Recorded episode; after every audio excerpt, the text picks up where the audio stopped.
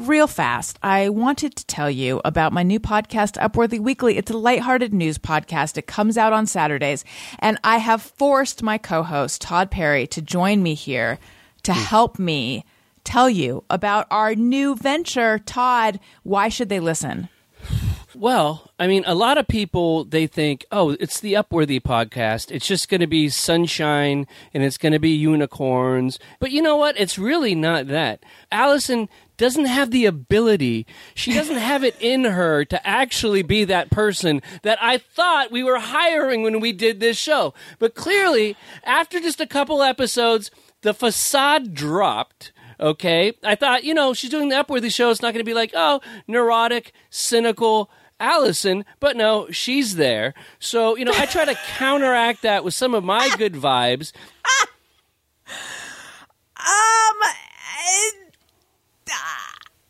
I would argue that if one person is coming off as a little bit cynical and unhinged right now, it's not me. It comes out every Saturday, wherever you get podcasts. Bye. Allison Rosen. Allison Rosen is your new best friend. Allison, Allison, good times never end. Allison Rosen, doing the wavy pencil again. Allison Rosen, Allison's your new best friend.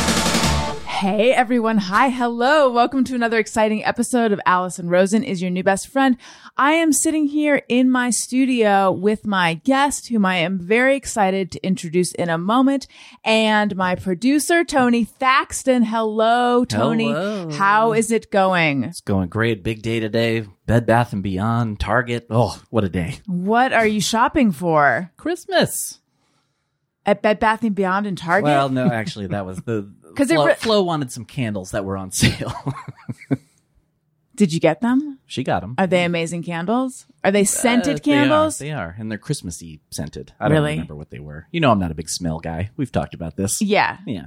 But now I feel like you're really coming into your own because a lot of people don't have a great sense of smell right now with COVID. Mm. I don't mean to start the show on a like bummer note. I know that that is really a bummer. Yeah. My, but mine's not COVID related. No, I know. Yeah. But how would you know?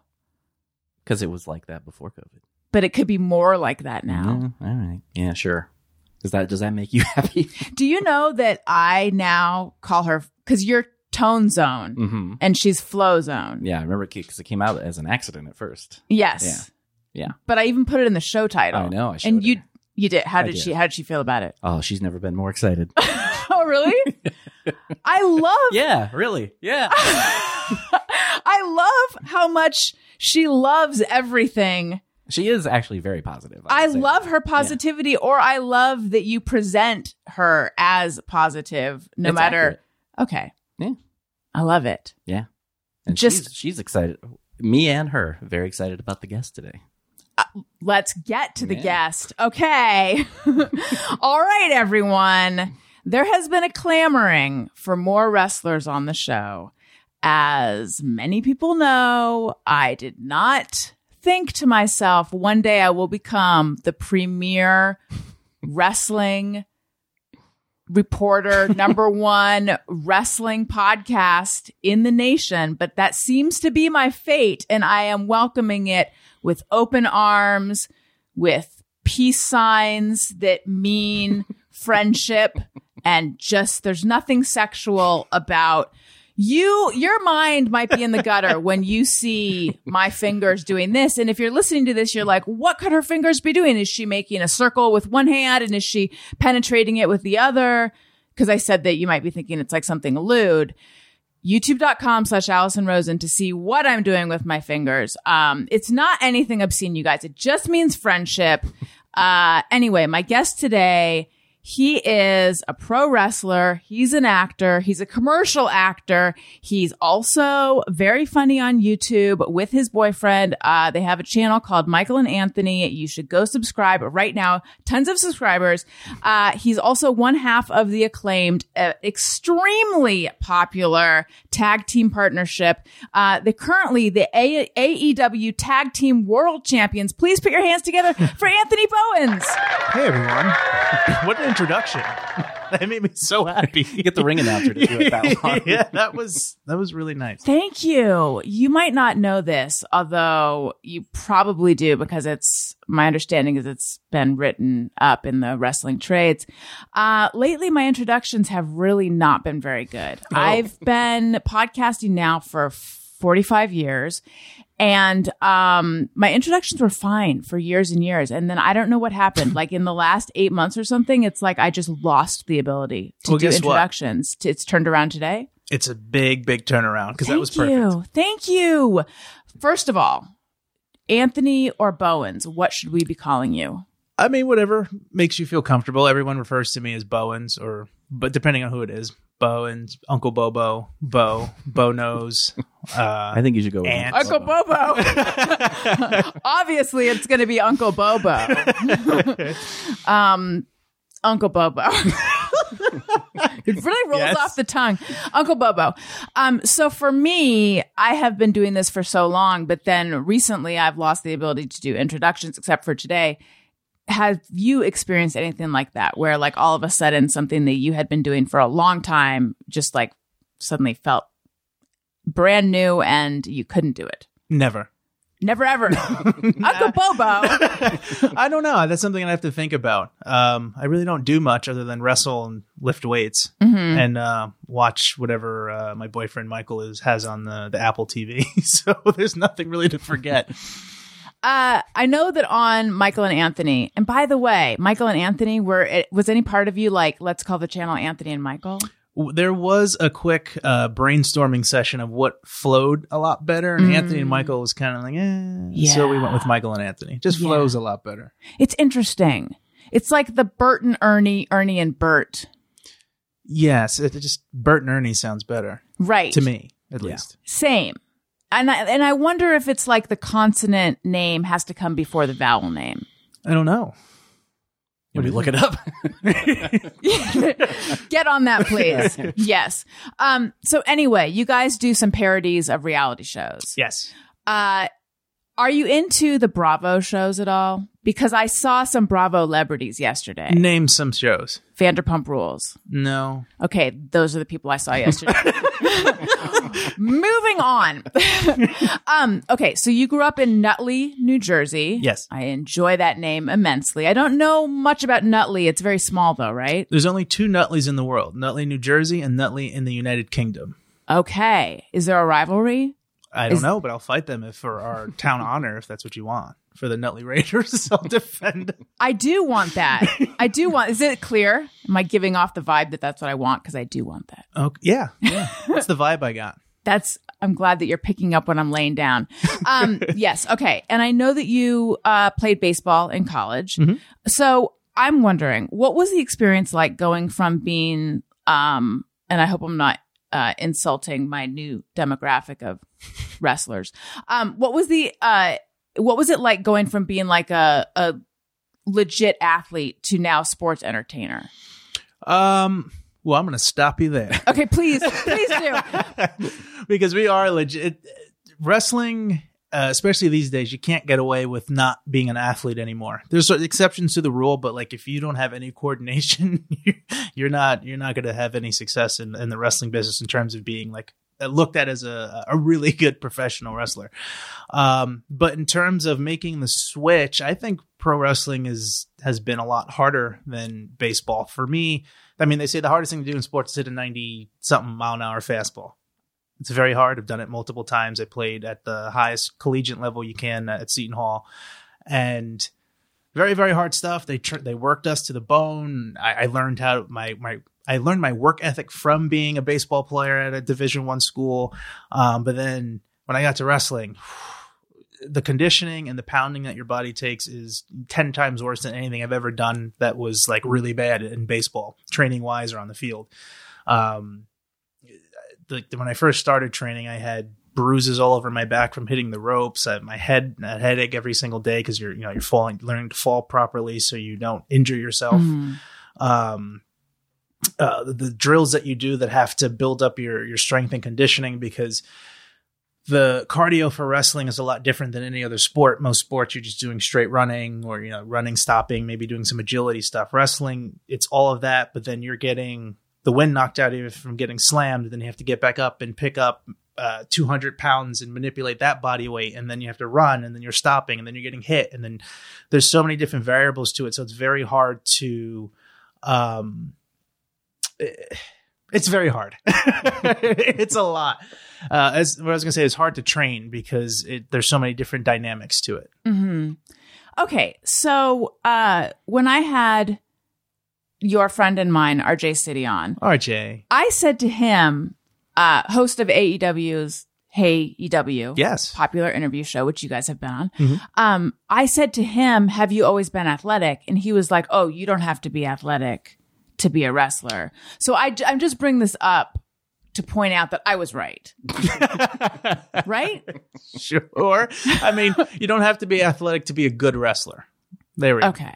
I mean, to be a wrestler in general, but you have to be, in my opinion, to be a very good Right. wrestler. I mean, I think he was trying to point out the history of wrestling as having been at one point like a sideshow kind of thing. Like there's all these sort of, um, and I, I feel uncomfortable using this word, but like, f- you know, f- freak freaks that had been in circusy, wrestling. yeah. Yes. So that there had been that history of it. But because in my mind, wrestling is very athletic.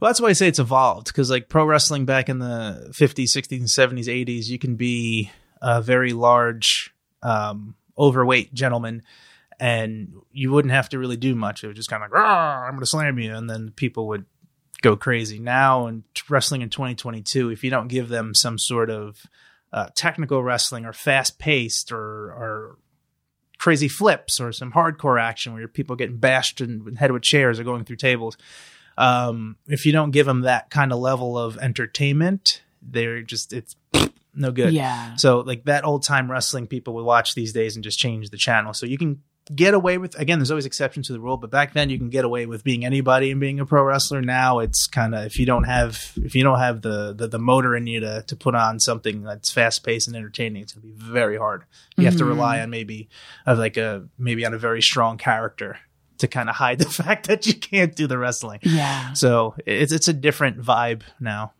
And I just learned, which is weird given that I am the premier wrestling reporter, but I just learned how painful it not personally, but I just was found out how painful it actually is because I think I had it in my mind that oh, getting slammed onto the mat, given that the mat has some give, that must not hurt that much because otherwise why would people keep having it done to them? But no, it actually hurts a lot, right? Well, we're psychotic and put ourselves through it, so it's our own fault. But yes, it hurt. it really hurts.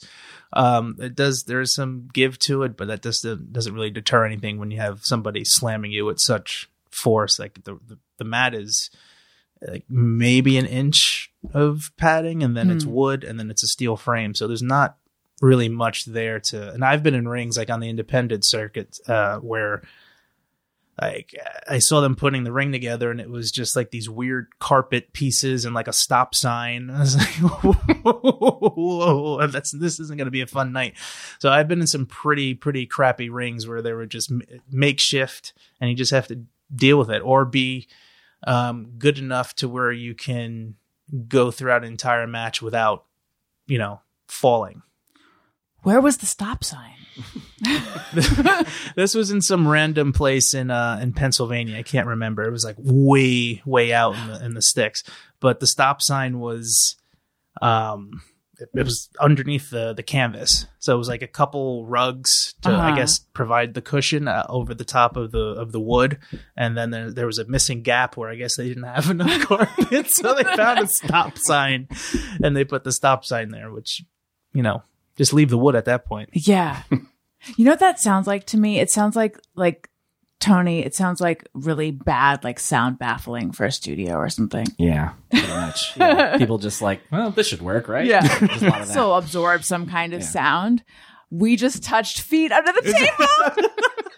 you didn't see it. Like, it was pretty was special. It was very special to me.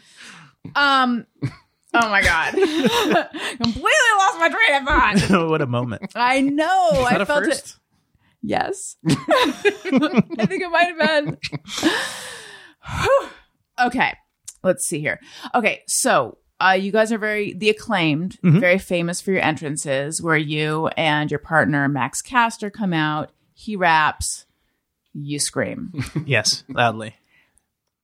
Couple questions. Sure. How do you protect your voice? One, two. Does he ever get mad? Is he ever like, I'm doing the heavy lifting, you're just screaming? Because I know that like my husband and I it goes back and forth who is um holding resentment over like I'm doing more than you. Who's keeping track, you know? So I think the beauty of the acclaimed is we are 50-50 in everything.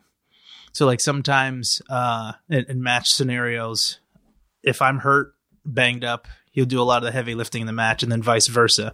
Uh, so we kind of pick each other up on those things. On the entrance, I would have to say that um, although he does the rapping, which takes more uh, memorization, the screaming that I do and the headaches and sore throats that I get should be equal to the amount of work that he's putting into the entrance. Because, uh, especially when we have shows back to back and I realize I have to scream every single night, uh, it tends to hurt. Yeah. So yeah, that brings me to the first question, which is how do you not blow out your voice all the time? Uh, I just scream and hope for the best. So it's like calloused at this point? yeah, yeah, a calloused vocal cords. Uh, yeah, that's funny.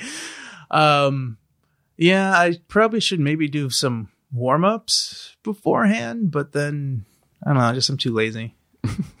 we'll just scream until it gives out. Does it give you like a charge almost? Because especially when you do the the acclaimed have arrived part, everybody yells that with you. So I assume that's got to like Oh, give you that extra boost you need. I would assume. Yes, I was just uh, I was watching back one of the pr- uh, promo segments that we had, and um, it was actually National Scissoring Day, where we had like a whole. October 5th.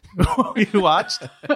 I've Tony sent me the clip and I Yeah. encountered it on my own as well. Yeah, congratulations. Thank you. Thank you. It was a very successful National Scissoring Day. Yeah. Um, but that night, uh, Max and I look back at a lot because they were there for everything, and it's a really powerful feeling to scream.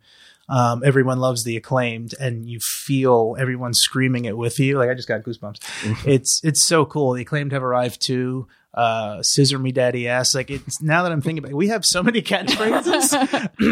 which is cool because like Max and I always look to the people of the past, uh, like who have been very very successful. You know, the Stone Cold Steve Austin's and the Rocks, like the people who have seen us that made the most money in this business.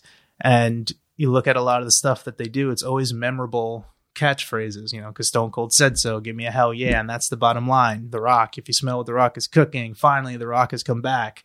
Uh, it doesn't matter what your name is. Like, you can rattle all these catchphrases off, and um, and then when we look at our body of work, it's like, oh, you can do the same thing. Yo, listen, uh, the acclaimed have arrived. Scissor me daddy ass. Um, everyone loves the acclaimed. That's right. Like, it's really cool. That, Yeah. That's right, is one of your catchphrases? so we're working on that one right now, where I will say a line because Stone Cold had uh, the what. You'd- They uh, you'd say a line, the crowd goes what. We want the crowd now to go. That's right. So I'll say something, a line like a list. We're going grocery shopping. That's right. To get some watermelon. That's right. To get some peas. That's right. And then get the crowd to do that. So Mm-hmm. um, we're gonna keep adding things as we go along, just to see see if we can do it, how many we can get over. Yeah. How can you tell whether it's going to catch on or not? You know, you just gotta you gotta th- like the the acclaimed have arrived thing uh, took a little bit, especially because when I first started doing it, it was in the pandemic, and we didn't. Those were all empty arena shows, so I have to generate all this energy and scream. Um, I won't watch any of that footage because it's probably terribly awkward and really bad. Because the difference between screaming it in front of an arena full of people and that scenario is just completely different. So it's probably very cringy. but it takes, you know, it takes time. You got to say it over and over again. And if you see signs, like th- that's where the scissor me daddy ass thing came from, really.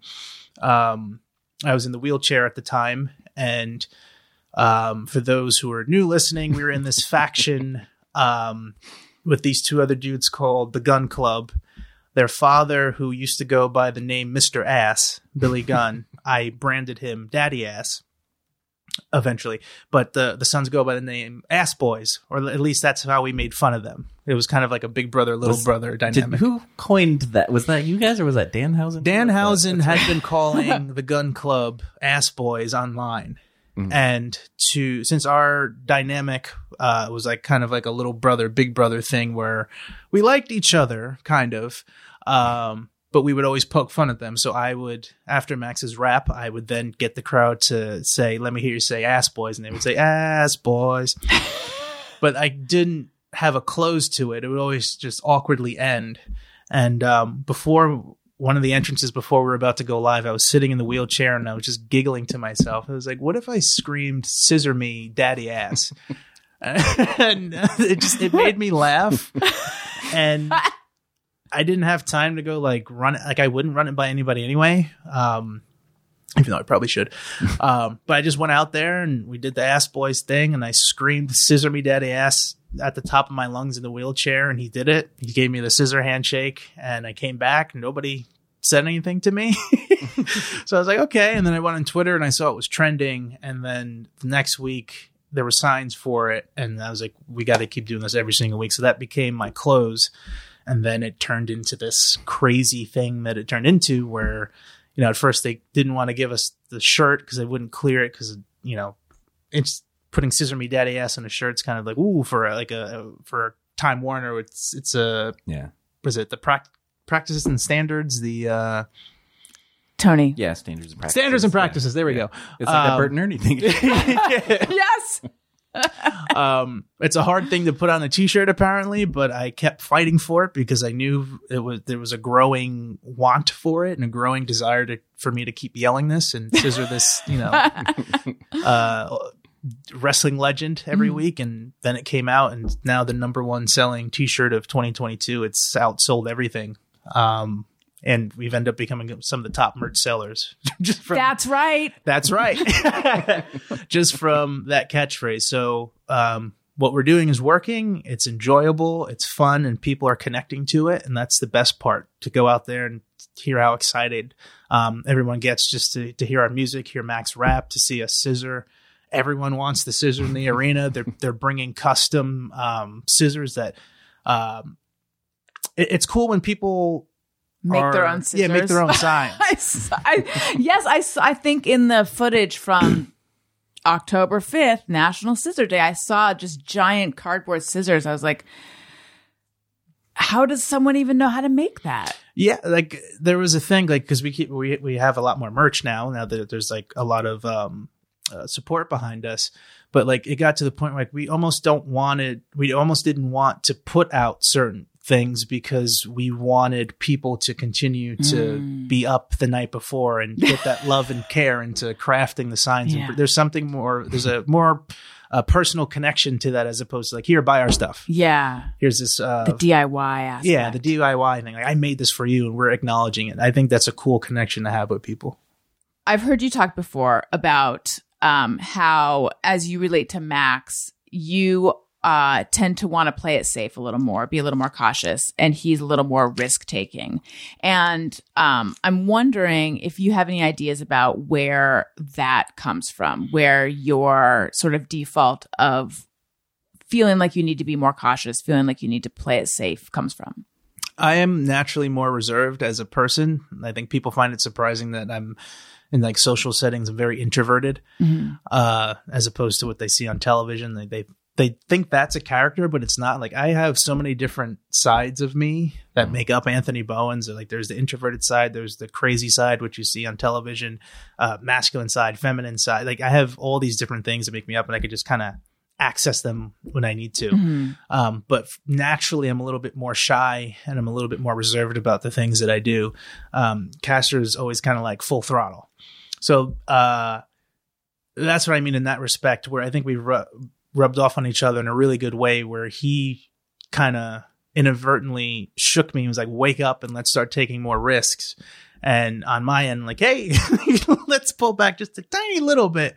Um, and he's found this groove where he's so entertaining and he can push the buttons and walk the edge without going too far and i think that makes it even more exciting because you never know uh, what he's going to say so i think part of the reason why we do so well with each other is that chemistry and trusting each other and us allowing each other to kind of pull each other in the right direction, if that makes sense. Mm-hmm.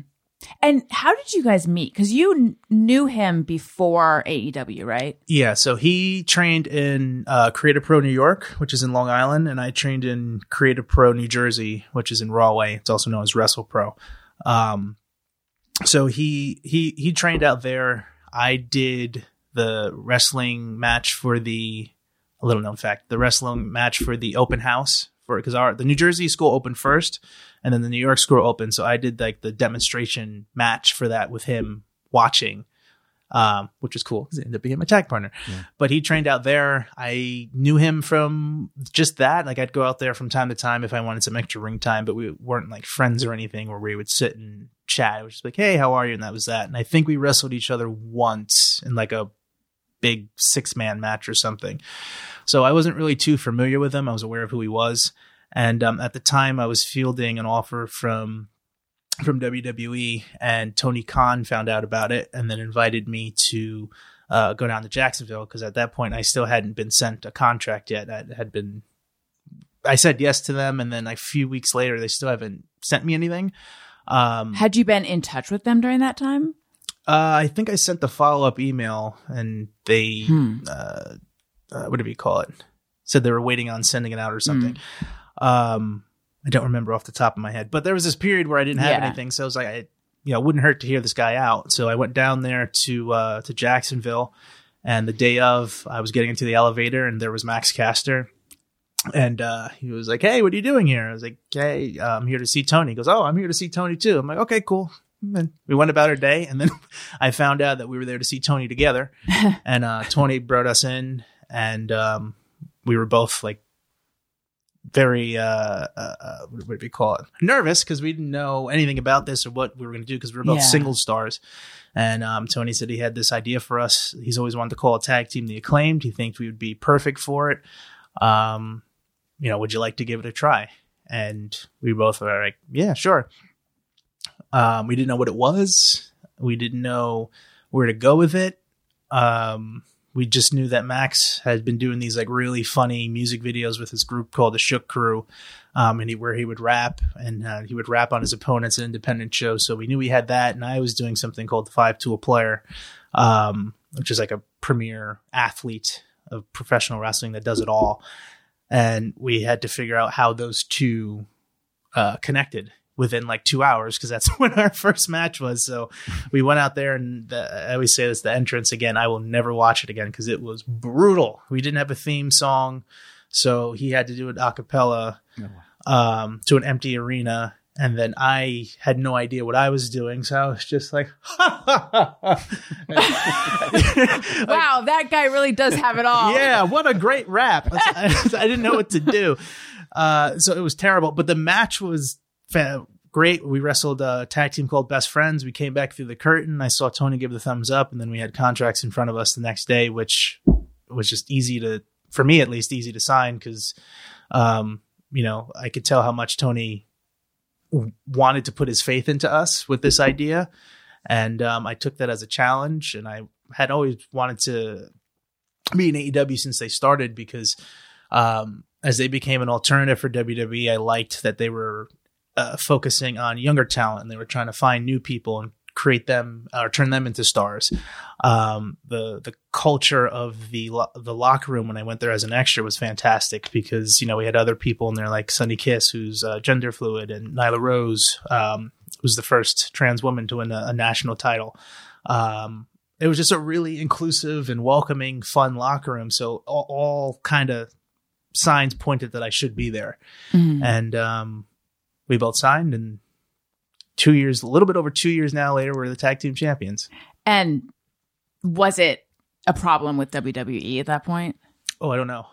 Oh, that was it? I sent them an email. I appreciate your offer. Um, I mean, uh, there was a lot also that went into it too, because um, having to, if I signed there, I would have had to have moved to Orlando, Mm. which I really didn't want to do. And we just had a um, kind of like a family scare, which made me realized that I needed to be home longer. I didn't want to move down there with AEW. I had the freedom to stay home. I had the freedom to continue to do the YouTube and pursue uh, acting and other projects, which I'd had to forego all that if I had signed elsewhere. So, um, everything just pointed to I needed to be at AEW. So I thanked them for their offer, but I had to had to take this one. Mm-hmm. Um, when people talk to you about like what's it like being, you know, the first openly gay um, AEW tag team champion, does that make you feel othered? it makes me well one it makes me feel proud because you know there was a time where i didn't think i'd be able to i said that in the promo i didn't think i'd be able to have a moment like that ever because you know i would sit in my room in my car and just cry thinking if i came out you know my career's over fans would hate me wrestlers would hate me um, a national tv company wouldn't take a chance on me so there was all these you know fear all this fear and anxiety that i look back on now and just wish like i didn't like Yeah. I, I tell myself to you know breathe it's going to be okay but you know you don't know that in the time the fear of the unknown is terrible Yeah. um, it riddles you with anxiety. So to be able to be somebody that uh, people can watch on television and hopefully connect to and relate to, to give them that sense of hope that you know I made it through, they can make it through. You know, it's cliche, but that's the way it is. Like you want people to not feel the way that you do because it's really, really shitty. You know, I, I know a lot of people can't relate to that experience of coming out, but what I always say is human emotion is the same. The situations are different. We may have completely different scenarios, but we both know what sadness is. We both know what happiness is. Um, if I can have connect with somebody on a human level who can relate to that same exact feeling, no matter what situation it is, you know, they're being bullied or, or, or um, you know, their sexuality or there's something's happening with their family. If I can connect with them in that way and help provide them hope, it's a job well done. And then I get to do that while doing a job that I love. It's like the perfect combo. Um, I know that you. I have 2010 as a date in my head as part of your story.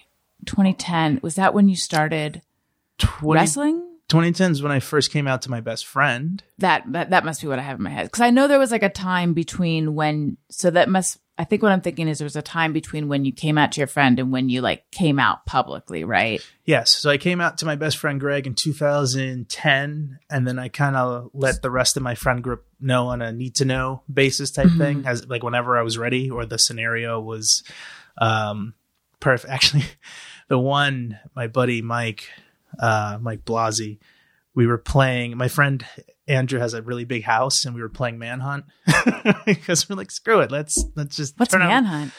essentially it's almost like a supposed to be the grown-up version of hide and seek where you basically hide so we, we shut off all the, the lights of the house because we were bored and like all right let's play manhunt um, and we hid and i found this closet and I wor- when I went in there, my buddy Michael was also sitting in the closet, and no one can find us. We were sitting there for like 45 minutes. Um, even after the game was over, people were trying to find us. Like, screw it, let's just fuck with them. Um, and we were sitting there, and then I was like, you know what? He in my head, like this is he's the last person I think I haven't told. So I came out of the closet, inside of the closet. to- to That's my perfect. Yeah. Um, wait, what was your question? Uh, oh, I came out to all my friends, and then um, And had you already come out to your parents? no, so my parents came a little bit further along. My mom kind of called me out, not called me out. That sounds bad. Uh, questioned me about it, and then I came out to her, and then I told my dad after that. So it was just my friends and family family that knew for um, a large period of time until I met my boyfriend Michael in 2016. Um, we dated secretly for a while, which I always say I feel bad about, but and I'm very thankful that he put up with it. But I, I told him that it wouldn't be forever. I just needed it needed to be the right time. And um, he had always wanted to do a YouTube channel, and he asked me if I wanted to do a video, and I was like, nope. I don't. I don't think I'll be doing that. Um, but then I saw how sad he got, and I was like, you know what? You don't really have that many subscribers. Like, who's gonna see this video anyway? Let's do it. Um, we did it. It was called the Laughing Challenge, which is basically like we pour a bunch of water in your mouth and then you put on a funny video, and the person who uh, loses is the first person to spit out the water from laughing. Did that video.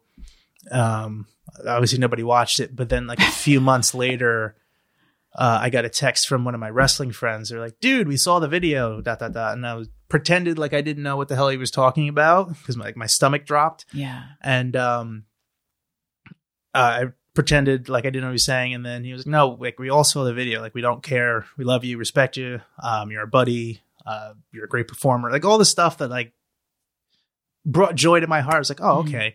And then once I kind of realized that, you know, I had the uh, support from the people that supported me in my wrestling career, uh, my family, my friends, this great relationship with Michael. I was like, what, what am I like? What else do I really need? I don't care if, you know, Joe down the street doesn't like me for something. You know, he can, you know, fuck off, honestly. I can curse, right? Yes. Yeah. Okay. um, and that was kind of like the last nudge that I needed. I didn't tell Mhm. anybody. I didn't tell my parents. I didn't tell. I didn't tell Michael. I didn't, I wanted the decision to be mine. I didn't want any outside influences telling me I shouldn't or should do something. Um, I wanted it to be my decision only. So then I, I think I wrote up a. It was a game night, a, a couple's game night um, that Michael and I were at, and I felt like that was the time for some reason. I don't know. It just hit me. I typed something up on uh, Facebook, hit send, hit the uh, relationship request thing because that's what everyone did back then. And I shut my phone off, threw it on the couch, and uh, like 45 minutes later, I told Michael to go pick up his phone. I was like, I think I heard your phone go off or something. I go go pick it up, and he picked it up, and he saw the relationship request, and his whole face lit up, and I was like, oh my god. Um, and then we, I turned on my phone, and then we went through all the comments and stuff. It was a nice, it was a really really nice time That's so sweet. nice moment, I should say. But that was part one of coming out, and then part two was I was approached by this website called Outsports. Um, I guess that I had heard about it at some point. I don't know how, and um, he he asked if I wanted to write my story, and I had never heard of Outsports. I didn't know that they were like a affiliate of like the Huffington Post and all these other media outlets. So I was like, ah, screw it. I'll write it up. If somebody you know connects with it, just, you know, good. I helped one person.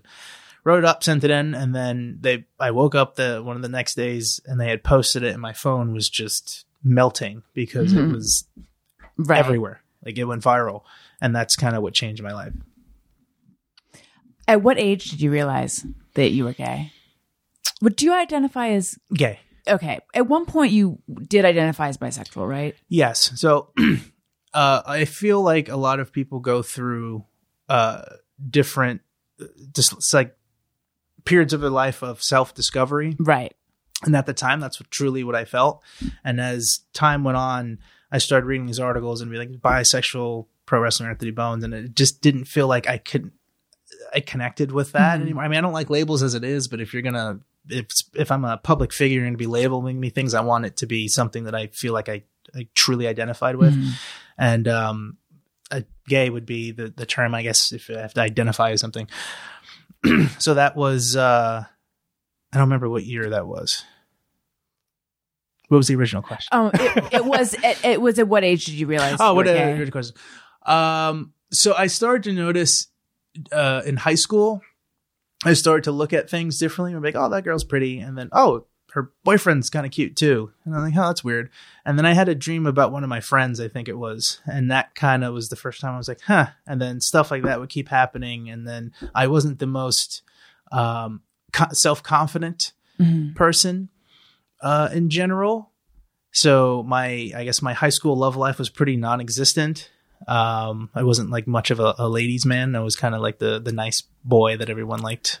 Nothing beyond that. Right. And even if it was, I wouldn't have had the the confidence to even Mhm. you know continue on. So that was kind of non-existent. And then I noticed that there was this other side of things that was starting to feel a lot stronger in Mhm. college, and that's when I started exploring, and it felt uh, just felt comfortable, and um, it kind of went from there. But now that I like look back on things, I started to see like little signs when I was younger Mhm. that kind of indicated that that I didn't realize until like now. right. I mean, it sounds like. Tell me if I'm right. It sounds like your coming out journey went pretty like it's from what I'm hearing. Most people you encountered acceptance. Is that right? Yeah, so I always say that I'm privileged, and I recognize that that I've had um, acceptance and support from the people that were around me. I live, I wouldn't say it's a liberal area, but it's you know tri-state New York City. It's a lot better than you know a lot uh, a lot better than certain regions of the Yeah. country. Um, so I can live a lot more openly, and also um, most people think I'm a cis man. Like they don't really know unless I tell them. So that adds another layer of protection, I guess, quote unquote, where I can kind of navigate through, where I have navigated through life without having to kind of like look over my shoulder. Um, so I I understand that it wasn't easy what I went through, but I do have it a little bit easier than others, and that's why it's also hard for me to give advice to everybody because, you know, I don't want to give a blanket, vague kind of be yourself, go be happy, and Right. then you go be yourself and be happy, and someone attacks you on the street Yeah. because you live in, you know, I don't know, not to pick on Alabama, but like somewhere down in the the, the South area where that's not the, Bible best- Belt, the Bible right. Belt, yeah.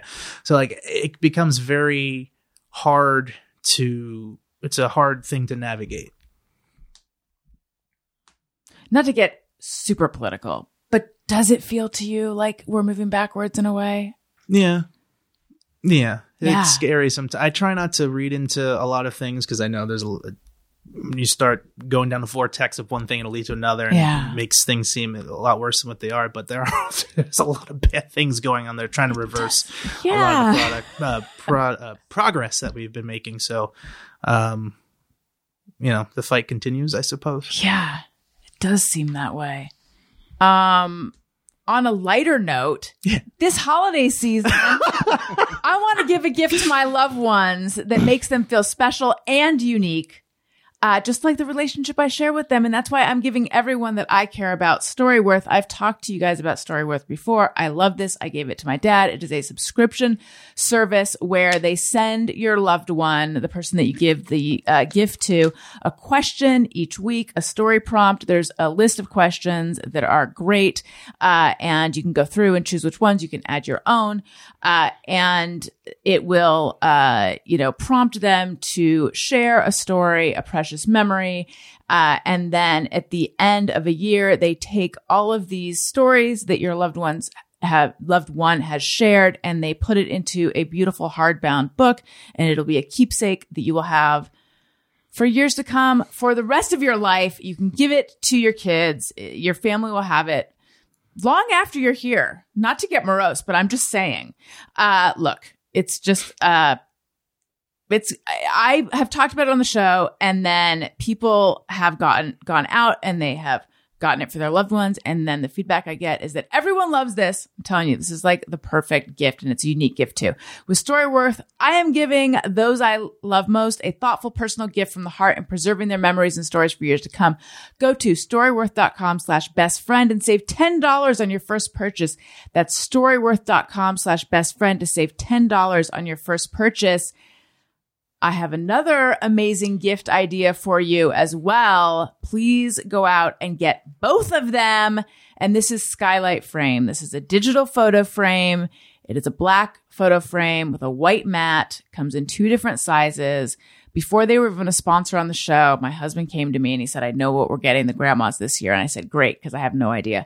Uh, and he said, the skylight frame, it's like a beautiful digital photo frame. We got that for them. They're not technologically savvy, uh, but it is like plug and play. You just plug it in. You can email photos to it. They have both plugged it in. They both have wonderful photos of our grandkids and our family. And then my mom betrayed the agreement we have and now she has pictures of her dog and like stuff that she wants to put in. And i was like that's not what i intended when i gave you this frame. It's pretty much just for the photos of my children. What are you doing lady? But you know whatever. So i'm not upset about it or anything. Um, look it's got a vibrant touchscreen display that lets you swipe through photos. You can even tap a heart to let the person who sent the photo know that you love it. 100% satisfaction guaranteed. If you don't love it which you will they offer a full refund. As a special offer, you can get $15 off your purchase of a skylight frame when you go to skylightframe.com and enter code Allison. That's right. To get $15 off your purchase of a skylight frame, just go to skylightframe.com and enter code Allison. That's skylight, S K Y L I G H T F R A M E dot com, promo code Allison. Okay. We have some questions for you that listeners have sent in. Some of them sent in on Patreon. Yes, I am on Patreon. Patreon. That's right. Patreon.com slash Allison Rosen is where you go. Uh, all sorts of different rewards. Uh, you can get bonus episodes of The Friend Zone. That is my Patreon bonus podcast. All sorts of wonderful episodes. Uh, I could regale you with the names of the people that have been on that, but then we would be here all day. There's a little where you can text me and I'll text you back. You can get videos of the Thursday show. Uh, I do live streams, uh, outtake photos, all sorts of stuff. Subscribe for a year. You get two months free. Uh, okay. And thank you. When we ask, they send them in. They're wondering how you have been. So thanks so much for answering these questions from our fans. I love the little jingles. Thank you very much. Okay. Karen Quinn wants to know Does he have any pre match rituals? No, surprisingly, no. Like a lot of wrestlers do, they get hyped up and stuff, or they have like certain stretching routines. I'm kind of, I'll stretch for maybe a minute, do a couple push ups, and then I go. I don't, I don't drink anything. I don't listen to anything. I mean, I drink water, but I don't have any like specific Right. thing that I go to. I'm just kind of focused on what I'm doing. Are you like a superstitious person at all? No, other than I won't. It's kind of like a rule in wrestling uh, that I've. My personal rule is don't say I never, and I never want to do something or never want to wrestle something because Ah. you'll end up You'll doing jinx it, it. Within the next month or so. Yeah. It's happened every single time I've said it, and I've I've learned my lesson. it Oh. won't, won't happen. What's like an example of something where you said that and then it happened? Um, when I was on the independents, there was this group of scary. I forgot the name of them, but they were like they were like a group of monsters, and all very nice gentlemen, but they weren't the best, and people would be very uh banged up wrestling them. Oh. And the one guy had like a fireball that he threw at people that like it would explode in your face. Like actual pyrotechnic kind of thing? It's like flash paper, Oh, okay. and then it, like it, it burns up in your face, but you have to be really good at throwing it so you can He not wasn't. burn the guy, and he wasn't. Jeez. And I'm like, I never ever want to wrestle those people. And then I came to wrestling the following week, and they were just like, "Hey, we got this idea. You're gonna be wrestling blah blah blah." I was like, "No." you And funny story. He tried to do the fireball, but he couldn't light it. And I took it as an opportunity. I smacked it out of his hand as quickly as I could, and got Oh away with not having to to have fire in my face. So that's that's my rule or superstition. Uh, and then Karen also wants to know what is his emollient of choice. Okay, so this is a callback to our Thursday show um, that RJ City was on, and I had seen a YouTube match, an old match between. It was on YouTube, and it was between RJ and Colt Cabana. And I was like, how do they get their bodies so shiny? So I was like, what is go like what do you guys use to make your bodies so shiny? So that's the question. I don't know if you make yourself super shiny, but if you do, what do you use? I have a spray bottle of Oh. water. That's it? Mhm. Doesn't that like dry pretty fast though? Yeah, but then you start sweating almost immediately because you're at least me because I'm jumping and gyrating and screaming, so I get sweaty pretty quickly. Okay. So I don't really need that much, and plus, a lot of guys put on like baby oil and or all these other things, and it's really gross when you're wrestling them because then you smell like it, and it's And also you're really like slippery and, yeah, yeah. and messy. yes, it's it's nasty. Only someone who has been in the trenches reporting on wrestling would be able to say something that I just said like that. Oh yeah. Oh, yeah. Yeah. Okay. Um, all right. Let's see here. Uh okay. Renegade Soul wants to know how do you keep your cut fresh on TV every week? I have really good barbers. I have one on the East Coast. Uh, his name is Gio, and then one on the West Coast in Encino, who's uh, I think he's a wizard with the with the what do we call it? Clippers? Clippers, Blade? and the- Straight razor? Straight razor. There we go. So precise. Uh, I do hear that a lot. I'll see different tweets, or sometimes somebody will send me like Reddit posts of just threads uh, um, complimenting my hairline and how good the barber is. So um, it's those two that keep my hair. How like how frequently do you get your hair done? Every two weeks, Hmm. uh, mostly because I don't know if you noticed, like I have a darker, darker patch of hair on the back of my head. No, I didn't really take my glasses off to see that. Oh, kind of. Yeah. So I had I was born with a with birthmarks on my body, so I, I had to have them removed. So I have some scars on my legs, but there's a birthmark on the back of my head. So when I shave it down too much, it's just this really dark circle. So sometimes I'll leave it and then and I'll get a ton of tweets afterwards like what what's going on with Bowen's barber? like what is he doing? Um and then there's other times where I just don't want to deal with it, so I cut it just so it's at a certain length and I make sure I, I do it week or however many so Mhm. weeks to make sure it stays at that length to avoid it. But if anybody wants to know, it's a it's a birthmark. So wait, you had to have them removed from your legs. Was that a cosmetic thing, or were they worried that it could become like? Yeah, they were worried that it could become something, uh, so they had to take them off. Got it. How old were you when that happened? Very young, one or two. Okay, so you don't have a memory of it. I do remember You do. being on the operating table and then Really? putting the, the mask on me, and then I remember I don't know if it was afterwards or before, but they had to take me into some room and uh, give me a shot for something. And I just was not having it, so my dad went out and bought a Power Ranger toy. And I was like, "Oh, okay." And then they got me. they distracted me enough, but I, I distinctly remember I had to have been about three, Hmm. Yeah. which is weird because I don't remember anything yesterday, but I can, I can remember stuff when I was three years old. Right. Do you consider that like an early trauma? Was was it traumatic? Maybe. I mean, they're not all bad memories. Like, I remember being so excited to see my dad. Uh, I guess it was after I was in the hospital room, and then he he went for a little walk or something, and I got up. At, like I, all these specific things I can remember, but it wasn't traumatic. They were nice. Anything really that has to do with uh, my parents are like the strongest link to, I guess, my earliest memories. And that's also why I like to collect toys and stuff because each toy has a specific memory attached to it. So I like to when I pick it up, then I immediately just go right back to being four or something, and have my mom come home and here's this Thomas Aw. the Tank thing. So it's like a nice little connect to my family. Do you have a favorite toy or a favorite uh, type of toy that you like to collect? Um, I mean, I collect a lot of Power Ranger stuff, but usually anything that I can, again, attach a memory to. So I'm trying to find this Micro Machines van that I remember my mom trying to hide from me that she bought on my fifth birthday. Um, I'm trying to find that Thomas the Tank set that she brought home. I found most of them except for that one. Uh, but my favorite toy, I think, is um, it's this um, Jakks Superstars Series Five Rocky Maivia the Rock. Um, I used to pretend that figure was me because it was the related. I mean, it was the closest to skin tone I could find, Uh-huh. and it kind of looked like me with the hairline and stuff. So I used to pretend that was me, and I have that in my office. Um, but then we just found out a month ago or two months ago that uh, I'll be getting my first action figure. Oh, Next cool. year. so I get to put that next to the one I used to pretend was me. Oh, that's, That's so cool. Um, okay, RJ Ryan wants to know, do you eat breakfast?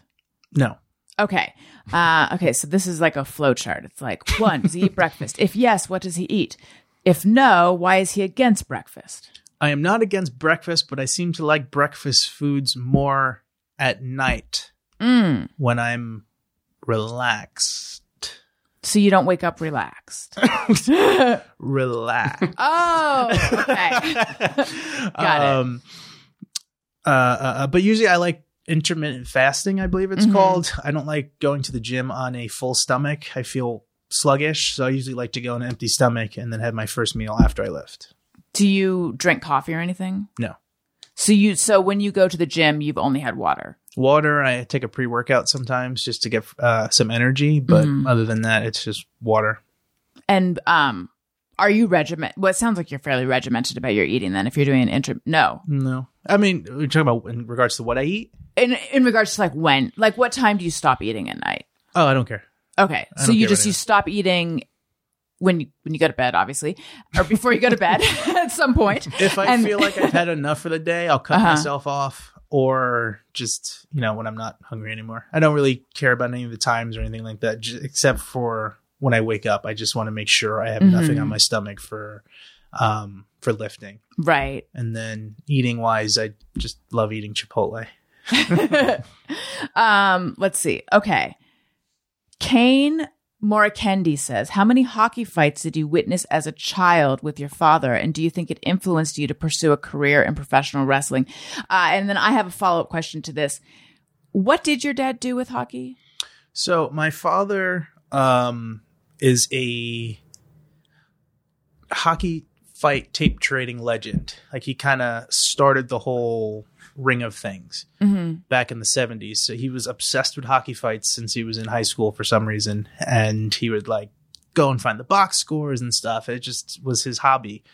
Um, and then VCRs came out and he started taping the games and creating like best of collections on the tapes of stuff. And then uh, back also back then, like security wasn't the way it was today. So he would just dress up in a suit and he would walk into the national, like uh, Nassau Coliseum or like Madison Square Garden, all these arenas, and walk into the press box with a suit, and he would uh, network, and then he would meet the the media people who would give him pass the credentials, and then he would meet the the players and the coaches, and he would he would build rapport with all these NHL teams who would give them their tape library and allow him to edit off all the the hockey fights that he wanted and give them back. And so eventually it became to the point where if they needed like scouting for like a goon, a goon is like a guy who goes out and like protects the star players to fight.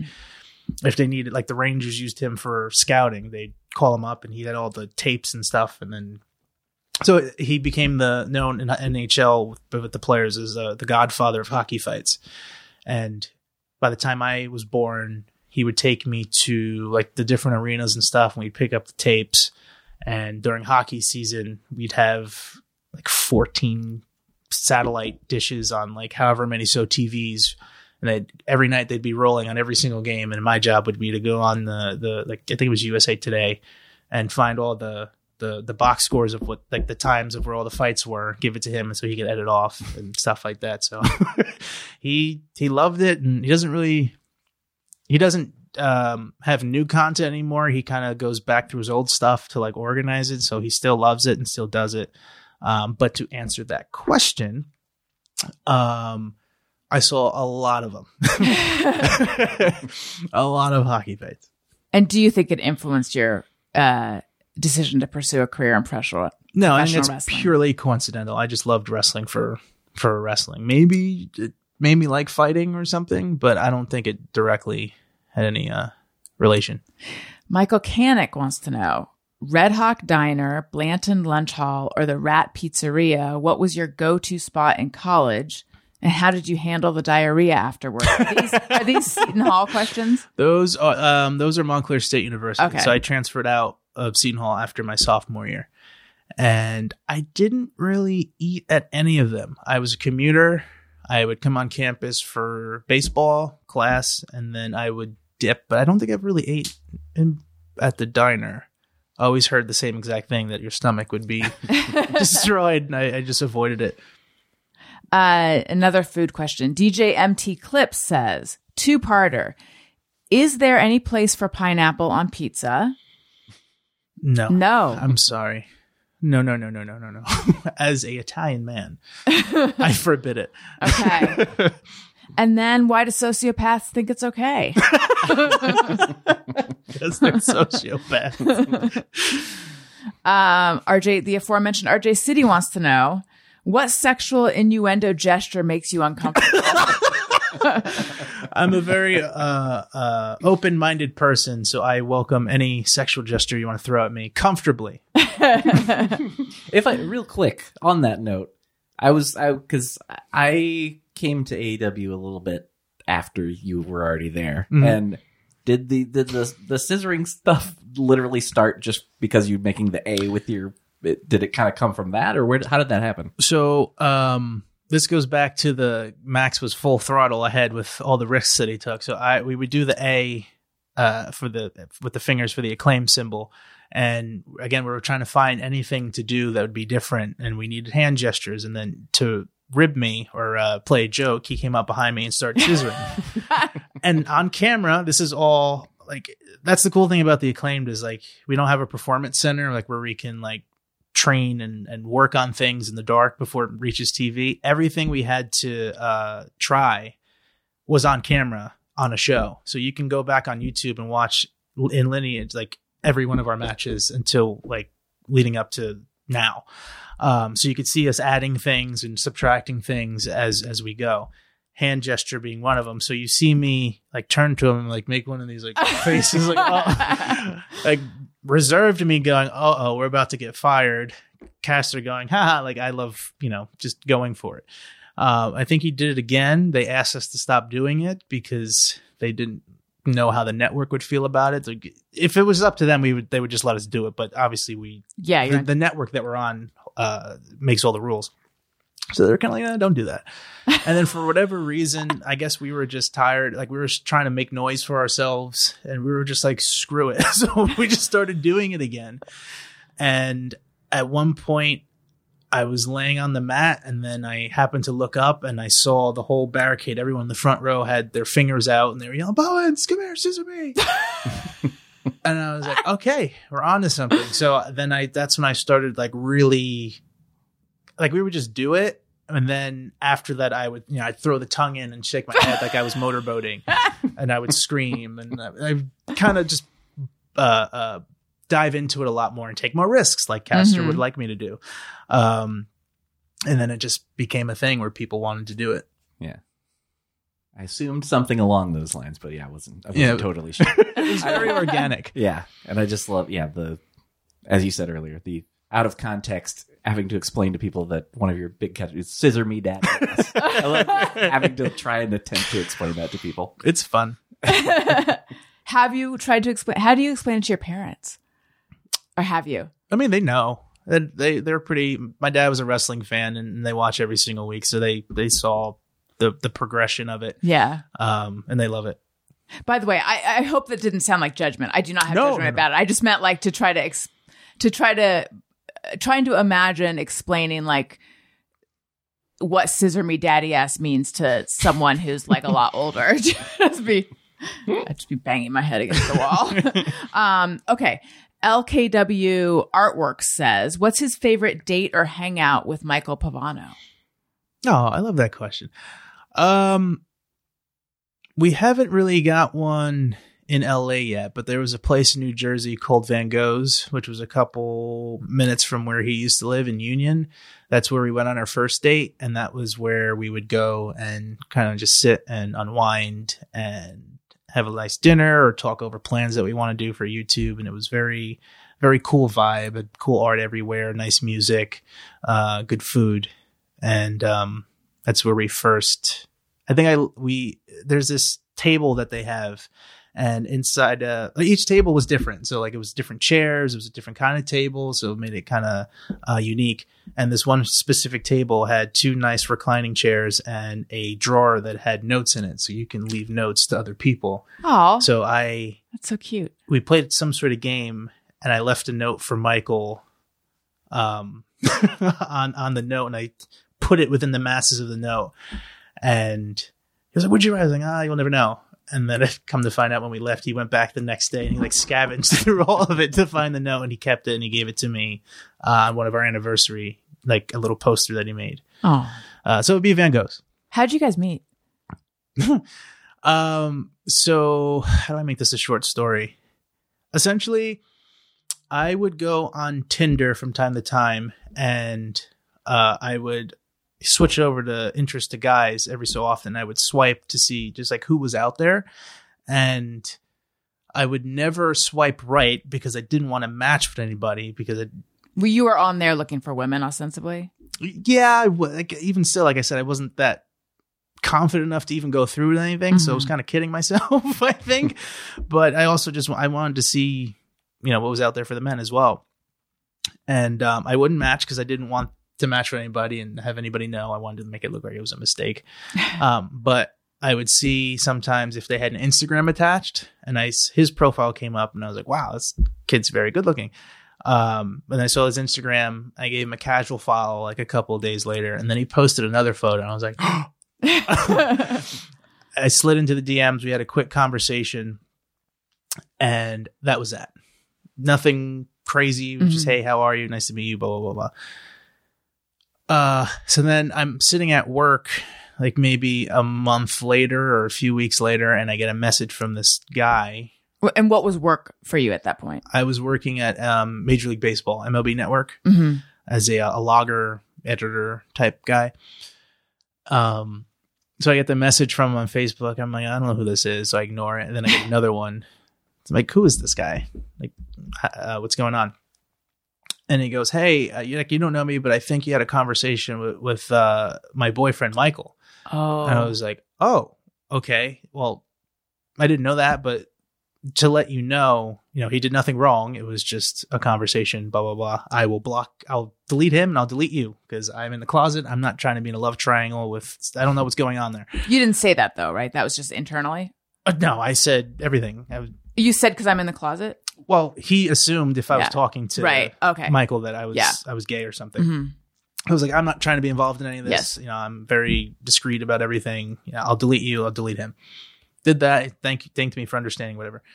Um, and then a couple months later, I get a friend request from Michael, and I'm like, ugh, this kid again. and then I saw his profile picture. I was like, he's really cute. I'll just accept it. And then he gave me the breakdown of everything that he was in. Um, the relationship he was in was very, very toxic. Um, Really? Because it sounds so healthy from what you just told us. Doesn't this sound great and romantic, Tony? Oh yeah. very toxic. They were taking a break. He was kind of like seeing who was out there, um, curious. And again, did nothing wrong. So it didn't give me any like red flags as to this kid was like going around like cheating on his boyfriend, or anything like that. Um, but he explained the whole scenario, apologized for everything that happened. I'm like, all right, that's cool. Like, you know, if we ever want to hang out, we can hang out. And then we talked maybe on and off for, I don't know, a couple months, just very rarely, but we always said at some point we got to hang out. And then one night I was hanging with my friends. They're all straight and they all had their girlfriends. We were sitting around the fire pit and I was like, this sucks. I was so alone. um, and I was like, I'm going to get out of here. So I, I left and then I had remembered that I was, had we been saying that we were going to hang out for a while and I hit him up and it just so happened to be that it was his birthday at midnight. So he told me to come down to, I just, I guess, celebrate it with him and his friends. I went down, uh, hit it off immediately. We ended up talking to like six in the morning, and then a little over, it's about six and a half years later, we're here That's so sweet. and we're looking to buy a house. oh my god, that is the sweetest story ever. Oh. oh, that's so sweet. Um, and then also, and I do have more questions. This is a question from Allison Rosen. sure, bring them. Um, you were in a movie. yeah. You, the, your your answer was so cagey. I was I was just going to ask what the story with the mo- what the what the movie was. Yes, I'm in a, it's a movie called, uh, I don't know, am I supposed to say? Oh, if you're not supposed to, then we don't have to talk about it. I only know from Instagram because um uh Danielle well, we can take out whatever you're you're not supposed to say. Danielle well, this is on Instagram though. She- yeah, she put it out Danielle. Fishel directed it, right? And I've had um Jensen Karp has been a guest on my show uh multiple times. It's been a while now, but he has been on my show multiple times. So I saw that and then I was going to ask you about that, but if you cannot disclose, then we can move on. Well, I don't know. I she's posted that she's uh um filming a movie and she's posted the cast and stuff. But Yes. yeah, it's uh I had that answer because I always I say, oh, you're in a movie. I'm like, well, I have a couple lines in the movie. Like if I was the lead, I'd be like, yeah, I'm in, a Okay. uh, but I am a part of this movie, um, which I know will be distributed next year and um, directed by Danielle Topanga. Um, it was really fun. What is the I, don't- uh, what is the movie though? It's called Classmates. Okay. I guess I didn't all know can you. I didn't say. know that you're not the lead. I'm not going to see it now, and I would advise everyone else not to. But Just Michael kidding. just got a lead in a horror movie. oh, that's great. Yeah. Very proud of him. He is very good at celebrity impressions. Yes, and that was uh, the a result of the pandemic because we were doing uh, lifestyle vlogs, like just typical couples vlogs on YouTube, which were okay in the beginning, and then people just I guess got bored of them because it's you know how much can you do if you're not traveling. Yeah. Um, and uh, we were trying to figure out how to grow the channel, and we were stuck indoors because of the pandemic, and we had just um, heard about the show called Love Is Blind that everybody was I guess, kind of making fun of, but enjoy secretly enjoying, I guess, because of uh, being forced to be home. And he's always been really good at impressions, and we've always like two, three in the morning. We're downstairs and we are relaxed and hungry. Um, um, and we're just Do you go- guys meditate a lot? You seem so relaxed sometimes. Seems that No sometimes your day meditation. you're so relaxed. I'm glad you're Um, not tense. No, no meditation. But we'd have these scenes like we would just go into like these characters and do improv with each other, and we would just die laughing. And like, why didn't we record that, or why didn't we like create something out of this? And from that vein of thinking, uh, and him wanting to create different content, like, why don't we do a parody of Love Is Blind? And we did that. And then right off the bat, it like hit and we got like a million views on it. Like, Wow. Oh, okay. So then we made another one and that got a half a million. Then we made a third one. And then we're like, this is everything that we wanted to do, but we didn't really think to do it, like doing sketch comedy or like we love slapstick comedy, like the the Naked Guns, the scary movie trilogy, uh, that kind of that kind of comedy. Um, so then we just started doing anything that he does an impressive uh, impression of, like those girls, the 90 Day Fiance couples, Kardashians. Uh, who else did he do? The Housewives. There's one video where he does the Housewives of Beverly Hills. I think he's like seven of the women and all at the table. Um, and then we started writing our own little skits. I wrote one called uh, the Mighty Morphin Karen Rangers, which is um, we're basically two Karens that we're going about our day, and then our, our wristwatch goes off like the Power Rangers, but it, like it's like a, a scenario where it's like a little girl selling lemonade. We have to go ruin her day, and we spring into action and become Karens. It, I really enjoyed it, and I think it's funny. Um, so there's a lot of different content and stuff that uh, we do on Michael and Anthony. Um, you know, someone wrote in with a question that was that I didn't select because it was so sad, but now now I will. what a terrible way to introduce a question. Um, but I didn't star it, so I don't have it right in front of me. But I, it was the the because you've mentioned the Power Rangers and that you're a fan. The guy who just passed away. Oh yeah, they Jason want David Frank. Yeah, they wanted to know how you felt about that, being such a fan. I uh, obviously I hate it. It's terrible. I hate whatever he was going through, and then it had to result to that because Tommy is like the centerpiece of the Power Ranger franchise, in my opinion. Like when everybody thinks of Power Rangers, I think of Tommy, the Green Ranger. I think. Um, so it's really sad. I'm not familiar with the Power Rangers. Oof. I know. I'm sorry. I'm sorry. We're gonna have to have another podcast strictly on Power Rangers. Give me the thumb. I mean, I'm, I've obviously I've heard of it. Give me the thumbnail. See, I didn't know that he was like who you think of it when you think of Power Rangers. I honestly don't know this. I yeah. Tony, Tony, They were- it was Tony, little this no! that's I'm a lot older that's more heart, right? Because you've Yeah. just met me, but like Tony, you felt like you probably felt like you knew him. So yeah, that's I saw him play betrayal. Bamboozle in 2010. like, Tony, Yeah. At Crying. two, Oh, yeah, Tony. Anthony's seen me play, but That's- Allison's never. Seen I've never seen him play, but one day I crying will. to hold me down in my room. Yeah. Um, yeah, big fan of your music, by the way. I just want to Thank you. That's so. That was yeah. Just that was so cool because I went to the the AEW show in New York the night you guys won the titles, and uh yeah, I, I posted a picture, tagged him in it.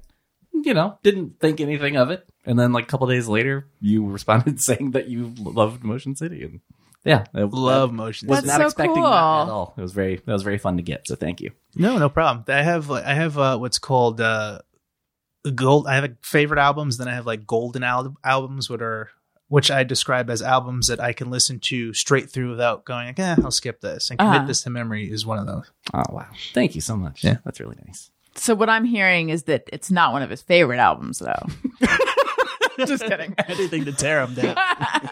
That is my thing. you've, yes. you caught on quick. oh, you listen. I have that same dynamic with uh, with Dante Martin, where we will find anything to belittle each other, no matter how well we do. we won't give each other credit for anything. Um. So yeah, give us people who don't know the Power Rangers. Give us like just the thumbnail so we can pretend we know what's going on. five teenagers were chosen by this uh, being called Zordon to be five teenagers with attitude that will be given these power coins with the power of these prehistoric animals. Uh, that will morph them into these superheroes known as the Power Rangers, and they also can, with these power coins, control what are called Zords, or these big machines that represent the animal. So there was the Triceratops, the pterodactyl, the saber-toothed tiger, uh, the mastodon. Um, so they have to defend the world from evil space aliens. The main uh, person being Rita Repulsa. She wants to destroy the world and take it over in each universe.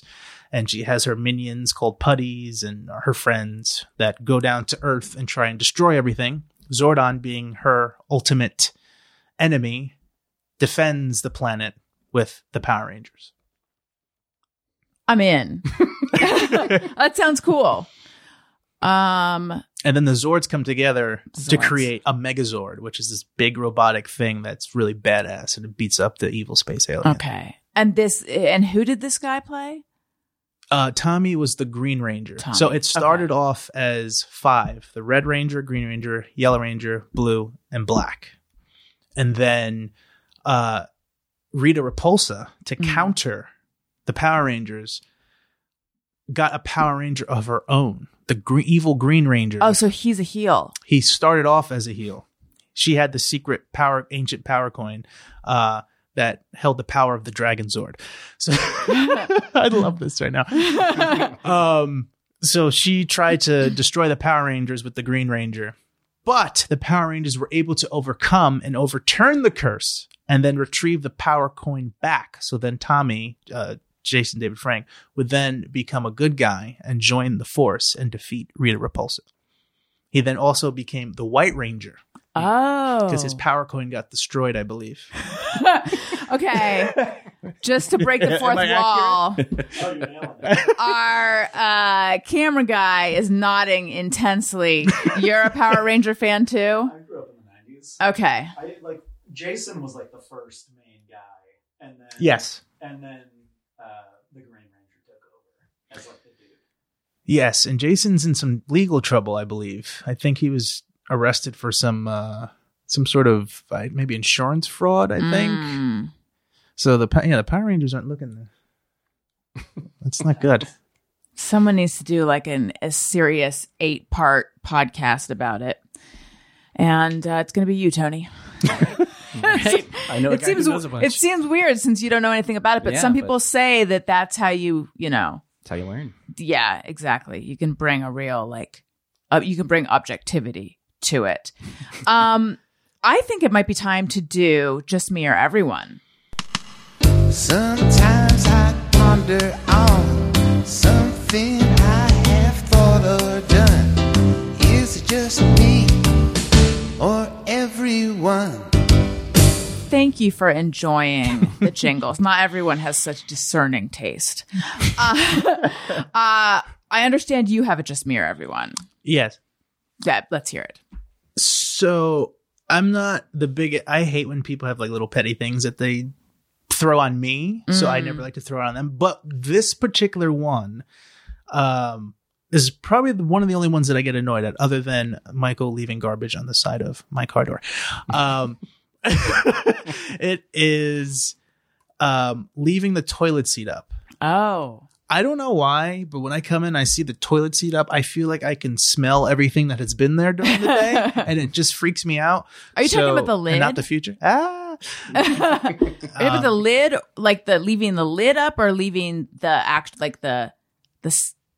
I guess anything seat. up that re- that exposes The water. the water, and the scent that is wafting Yeah. up from there. So I have to immediately close it. I won't shame anybody for Mhm. it, but if I see it, I'll just close it. That's such a polite way of handling it. hmm. I personally don't have that. But um I feel like I should. I feel like it's more safe because especially I feel like and it was really during the pandemic that I started seeing this that it's like don't you know if you have if you keep your toothbrush in the bathroom, which by the way, where else would you keep it? Who's keeping their toothbrush not in the bathroom? If you keep your toothbrush in the bathroom, you should for sure But is it a thing? People don't store it in the bathroom. Well, isn't it the thing is like it's supposed to really be like actually a terrible place to because of the things that happen in the bathroom. It's, yeah. like, not a good well, so to if- keep it. I should finish the sentence, sentence and then it'll make more sense what I'm saying. Okay. They say if you keep your toothbrush in the bathroom, you should definitely have the toilet s- toilet lid closed when you flush the toilet because when you flush the toilet, like particles or aerosols or whatever, like things are going into the air. And if your toothbrush is in the bathroom, like, oh my God, if you, this, I so keep I mine in like, the medicine cabinet in the bathroom, oh, that's smart. Mm-hmm.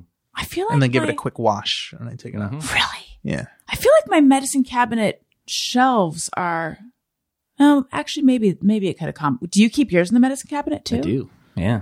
Do you guys have like Sonicares or do you have electric toothbrushes? no, Oh, just just a straight, up, toothbrush. analog. Yeah. Okay. You Mine's, too? Mine's electric. Should I? and get it And it fits in there. I don't know. I don't have good teeth. Don't look at me. I mean, I, I like an electric, but I feel like, you know, if you're, if you if it's working for you, I yeah, I have no You would problems. know, I have a, my dentist is happy with me, I suppose. you suppose. I suppose. you, didn't, you don't sound very certain. well, they said I, I grind my teeth when I sleep. Dude, I feel like they all say that. Really? Because they're trying to sell the mouth guards on everybody? Yeah, I mean, or we all grind our teeth. It's also, that's also It quite possible. Yeah. Well, no, in a couple years when I don't have teeth, or they're Are you half gonna- the size. Are you going to go for the mouth guard? no, How come? I won't allow them to win. Why? Because I don't. Need, I feel like I don't need it.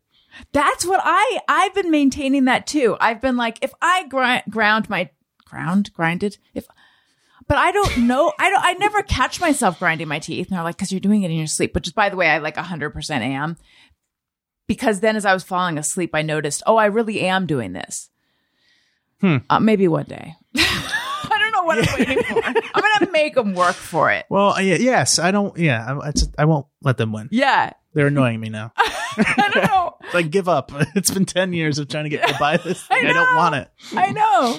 Tony, are, is anyone trying to sell you a mouth guard? no. Really? I, I actually have not had that. No. Okay, how special? How great? That must be what? What's that like, Tony? There's plenty of other problems there, but you know. Do you uh, have this thing with the toilet seat?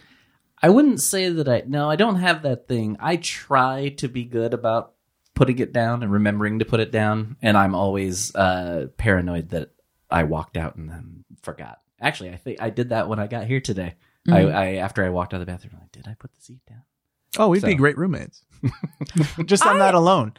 I have a question for the men in the room, which is everyone. okay, yesterday we went to Disneyland. Unless you're my son's public school, in which case we didn't. um,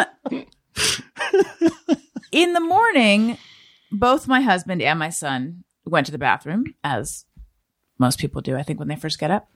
And then all day long, okay, I went to the bathroom like, I don't know, five times or something because I've had two children and I am the age I am and I just have no uh, bladder control anymore. And it's just a thing to do, I guess. And I guess, I don't know. I just like, I just go to the bathroom often. It's a- just- what can I say? It's one of your passions. It's one of my passion. I'm living my passion, Tony. That's all you can do. And the pandemic really, you know what? It's really trained me in a negative way. Like it's it's just a few feet away. Yeah. I can just, you know. Anyway, Elliot, my son, did not pee the entire day. Mm. wow. And I kept saying to him, like, honey, do you need to go to the potty? Do you need to go potty? He kept saying no. And I said, this is gonna embarrass him, but he's not gonna listen. I said, I said, Did you go in your in your undies? which he never does. And he said, he went, "Ch- no. Which and he didn't. uh-huh. And then I found out Daniel, my husband, didn't go the entire day either. I was like, That how frequent is this? I I'm definitely not like that. Okay. I the only time that I have had that happen if I've gone to like an amusement park on like in the summertime and it's like crazy hot and like Then you still won't go? no, I won't go there because like I feel like you end up sweating a lot of Urine out? yeah, you know. That's not what sweat is, but okay. I mean, I hear what you're saying. no, well, that's what I've heard because I've I've definitely noticed that on hot days. I'm like I'm I'm not having to pee. Okay. Hmm. Do, can I you don't- go an entire day without peeing? No, but I don't pee frequently. Okay. Neither does my dad, but my mom does. We have to usually build in a good five to ten minute period before leaving to make sure that she can pee ten times before we leave. I did that. Yeah. so that's always included in the uh, the departure time. right. But no, yeah, I, I depending, I guess, I, if I have a few drinks, maybe I'll pee a lot more often. But Mhm. usually, no, every so often. Yeah. I can go whole flight without getting up. Jealous. Yeah, I, I need an aisle or at least to the end. Not to cut you off. Sorry. Uh, no, it's fine. I mean, I don't know if I need one, but I really want one because otherwise, I because I don't want to have to Yep, that's how I always go aisle. feel anxious about having to like eh, climb over someone. I'm also an aisle guy. Yeah, Yeah. it's just better. Mm-hmm. But occasionally, I will have a window seat, and I'm like, oh, except then you can do the lean, and you have a little more space. But anyway, That ends up being my problem because I'm wide and usually I, I'm in a good sleep and my shoulder can't fit on the, the seat, so it's sticking off and the uh, You get stewardesses come Yeah. through at 100 miles an hour with Mhm. the thing and I just get, ooh, just get knocked a couple Yeah. times. Yeah. and it feels like it's personal. Yes. Yeah. I get up very angry. Right. it's, it's very hard for me to get to sleep on planes. And then when I get there, I want to stay there, obviously. And Yeah. I just get whacked with a cart. And you must travel all the time now.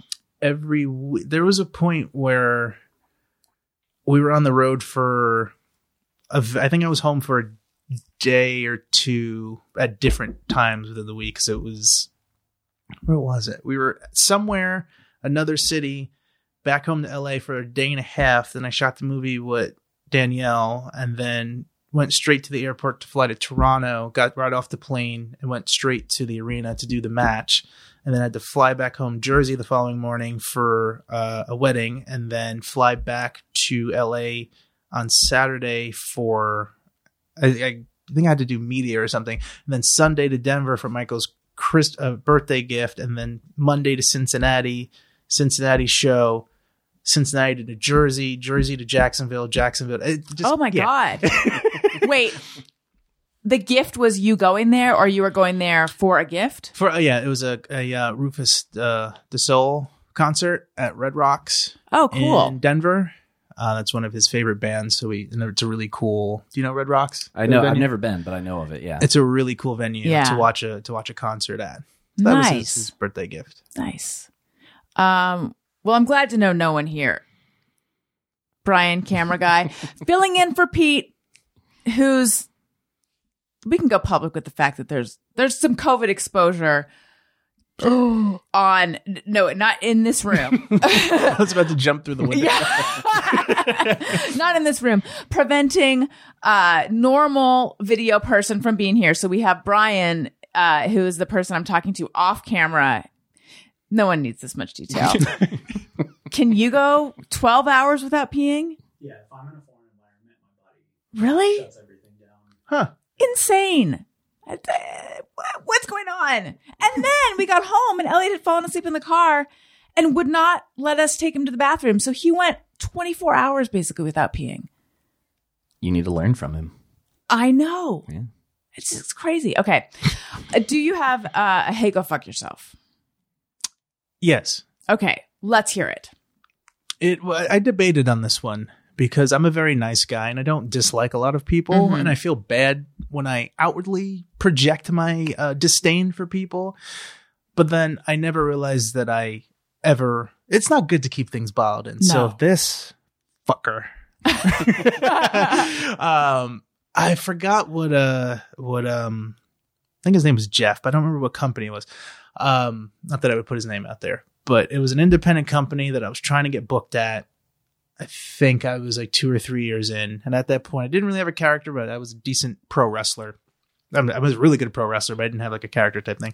I just needed people to take the chance on me at different parts of the country. So I I sent them this nice professional email, like, "Hey, I've got this, this, and experience. I've done these seminars. I've uh, done extra work with WWE for uh, a couple times, however many times it was, just to show that you know I've they were they they liked me enough to use me for specific things because most wrestlers um, they come in as extra. That's how they get seen. You come in as an extra. They invite you to come in. You have like a little match, um, and then they get you get evaluated, whether you're in WWE or AEW. Same thing. And um, put that on the resume. Sent it over to him, and he was like, "Oh yeah, just get keep in touch." So I kept in touch. I would message him maybe like every. It was like quarterly, as to not be annoying. Yeah. just just to pop my my uh, my name back up in his presence. And he just kept blowing me off, and I tried one last time, and then he sent this email with like, uh, "There's nothing available right now, and if you've had that many opportunities with WWE and it didn't work for you, that should indicate that something is wrong with you." Like something like that. I was oh just my like, God. oh, okay. And those are little things that that doesn't happen often, but those are little things that I always keep in my memory banks. Uh, so now that we are the best tag team in the world, AEW Tag Team Champions, the most popular tag team in AEW and professional wrestling, the Forever Champs, the People's Choice, the People's Voice, the best tag team alive, the Sultan of Scissor, the Five Tool Player. Now that we're all these things, Jeff, go fuck yourself. Hey, hey, hey, go fuck yourself. Oh my god, what a dick. That's right. That's that's callback. Is he still there? Um, I don't know what I have. I don't know if he's even in the Ah. business anymore, but I know he used to run a company up in Oregon and then a company somewhere, maybe in Vegas or something. But a lot of these, there's a lot of really good indie promoters that are supportive of you and they're good dudes, and there's some other like really shady, nasty people that Yeah. only give. They kind of like uh, maybe it's clout chase or something. They won't give people the opportunity that they probably, not that they deserve, but like they won't give people opportunities like they should. They Right. kinda, um, have their snobby looks or snobby thoughts on how pro wrestling is, and maybe you, you may not fit that. And I guess that's subjective to each person, but the way you go about it um, needs to be more professional, and some are way more professional than others. Right. King Bobo. It was King Bobo, right? Uncle Bobo. Uncle Bobo. but interesting enough, my promoted him. grandmother used to call me King. okay. So that was nice. That made me smile. Uncle Bobo. it's been so nice talking to you. Thank you so much for coming on the show. Uh, this has been delightful. Tell everyone where they can find you. Uh, plug anything you'd like to plug. Okay, everyone. Thank you for watching. Hopefully, you enjoyed. Thank you for having me. Um, you can find me on Instagram and Twitter at Bowens underscore official if you'd like to see my uh, photos and daily thoughts. Um, if you would like to watch those parodies I discussed w- earlier with my boyfriend, head to YouTube and like and subscribe to Michael and Anthony. And then you can see me every single week on TV, uh, Wednesday, TBS 8 p.m., and then Friday nights on TNT at 10 p.m. Awesome. And if you like what you're hearing, or even if you don't, please make sure you're subscribed. Uh, apple.com. Nope, that's not right. Apple. Apple.co slash Allison Rosen. Uh, and while you're there, please leave us a nice comment. Click five stars. It helps out the show so much. I say- will beat you up if you don't leave a nice yeah, comment. you don't want to be beat up by this guy. That would not feel good. Um, you know what? And you can also leave us a review if you're listening somewhere else, not on Apple, because now you can listen a million places, and we're we are on all those places. I think you can pretty much rate and review wherever you're listening. So please do that. It helps the show immensely. Tell a friend. Follow me on social media at Allison Rosen on Twitter and Instagram and all the other ones because now there's 400 social media networks and I'm on all of them. Uh, so follow me on all of them, won't you please? Listen to my other shows, Childish, which is my, I almost said Childish Pod, which is, I'm really, It's going great. uh, it's going so You nailed the smoothly. intro today, so you I know it's Yeah. yeah. exactly. It's the constant. Um, childish, my parenting ish podcast with Greg Fitzsimmons. We're gonna have to work on this outro. You know what's? I'm getting. I'm like doing it to the camera, and it is throwing me off. Um, so I'm just gonna do it to the inside of my eye, my eyeballs, uh, my eyelids. Childish, my parenting ish podcast with Greg Fitzsimmons. And Upwardly Weekly, my lighthearted news podcast. It comes out every Saturday morning. It's very fun. You'll enjoy it. And I already mentioned Patreon. Also, I'm on Cameo. I don't think I forgot anything. Oh, duh. YouTube.com slash Allison Rosen. Please make sure you're subscribed. Tony, what about you? Twitter and Instagram at Tony Thaxton. and Bizarre Albums, my podcast every Tuesday. And um, yeah, I'm gonna I'll kiss the guest ass and say watch AEW and thank you the acclaimed rule. It's so it's so Yeah. much fun. It's like I was talking to, to my my girlfriend, also a wrestling fan, and she Flow Zone. yes the full and it's just like I just we just love how fun you guys are, and you can tell that's what the fans love also. So thank you for being awesome. Thank you. Yeah, thank you. Listeners, thank you for listening. I love you. You matter. Goodbye. Hey, do you know about the Allison Rosen show?